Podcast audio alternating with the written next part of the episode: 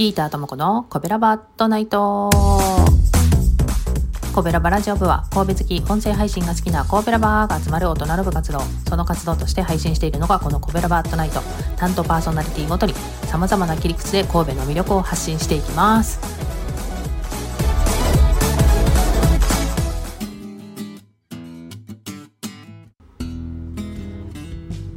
ということで火曜日はギーターとも子が神戸インク物語から神戸を語っておりますけれども今週はですねなんと無謀にもですね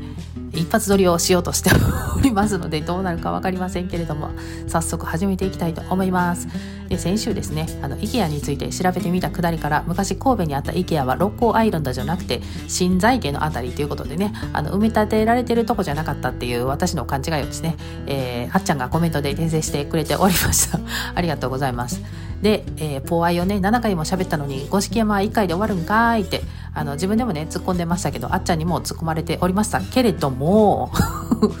今日もですねちょっとポーアイの話に戻りまして戻るんかいっていう感じなんですがなんでかっていうとですね行ってみたいと思いますって言ってた神戸動物王国に行ってきました。Now みたいな感じです、えー、今日行ってきました。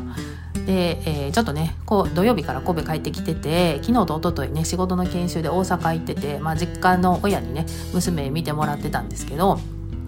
まあ今日ゆっくり帰ろうかなみたいな感じだったんで、まあ、娘もねえー、昨日と一昨日とじいじとばあばと買い物行ったり家で遊んだりしただけやったからねつまらんかったやろうということで、まあ、あの罪滅ぼしも兼ねて、えー、神戸動物王国でちょっと遊ぼうやないかということで行ってまいりました。三宮からポートライナーで15分。入り口だけ見たらね結構こじんまりしてんのかなと思ったら中入ったら結構広かったですね。で犬猫うさぎあとカンガルーとかシカとか触れてで、まあ、鳥のエリアは普通にもう鳥放し飼い放題みたいな感じで ちょっとあのなんかね多分人に慣れてるから鳥も近づいてくるんですよね。なんか娘はね4歳でなんか「怖い」って言って逃げ回ってましたけれども。あの大人的には面白い感じでしたね。であと餌やりとかもあのうさぎ触るところでも餌やれるしあと鹿とカンガルーのところもやれたしあとはあのなんかあアシカじゃないな。えっ、ー、とごまちゃんのやつ。アザラシアザラシ。アザラシにもやれてたんやけど、まあ、それは整理券を取り損ねてできんかったんやけどちょっとね横からやってるとこを見てたりとかあとペンギンのお散歩。ペンギンにも確か餌やれたんかな。それもちょっと時間が合わんかってできんかったんですけどでもそんな感じでね、えー、めっちゃ面白かったです。今日はですねまあ3時間ぐらいしかおれへんかったんですけど私も普通に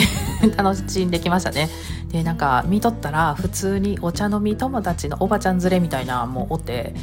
もうここはほんまに老若男女どこでも誰でも行ける場所やなっていうふうに思いました。でなんかあの外のところもあるねんけど傘とかも用意してくれてて雨でも行けるしでももちろん屋根のあるところも多いしあのいつでもね行けるような感じなんで是非折を見てね皆さんも行ってみてもらえたらなと思いました。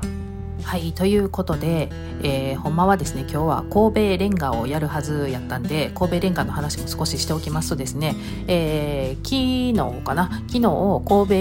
レンガ倉庫のねところに行ってあの神戸インク物語の小瓶をね買い足してきたんですけれども最初ねあの神戸レンガっていうインクの名前を聞いた時にえーと、北の偉人館レッドっていうねそれもレンガの色でそれとどこが違うんやっけなって一瞬思ったんですけどあよく考えたら神戸レンガ倉庫の方のレンガかと思って、えー、そういうことです。なので来週あ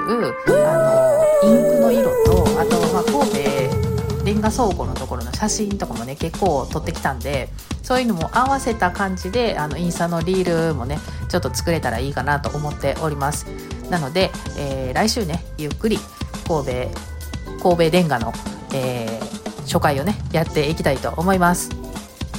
ではでは明日はお兄さんの美味しい美味しいグルメ配信だよ。そちらも聞いてね。また来週。この番組は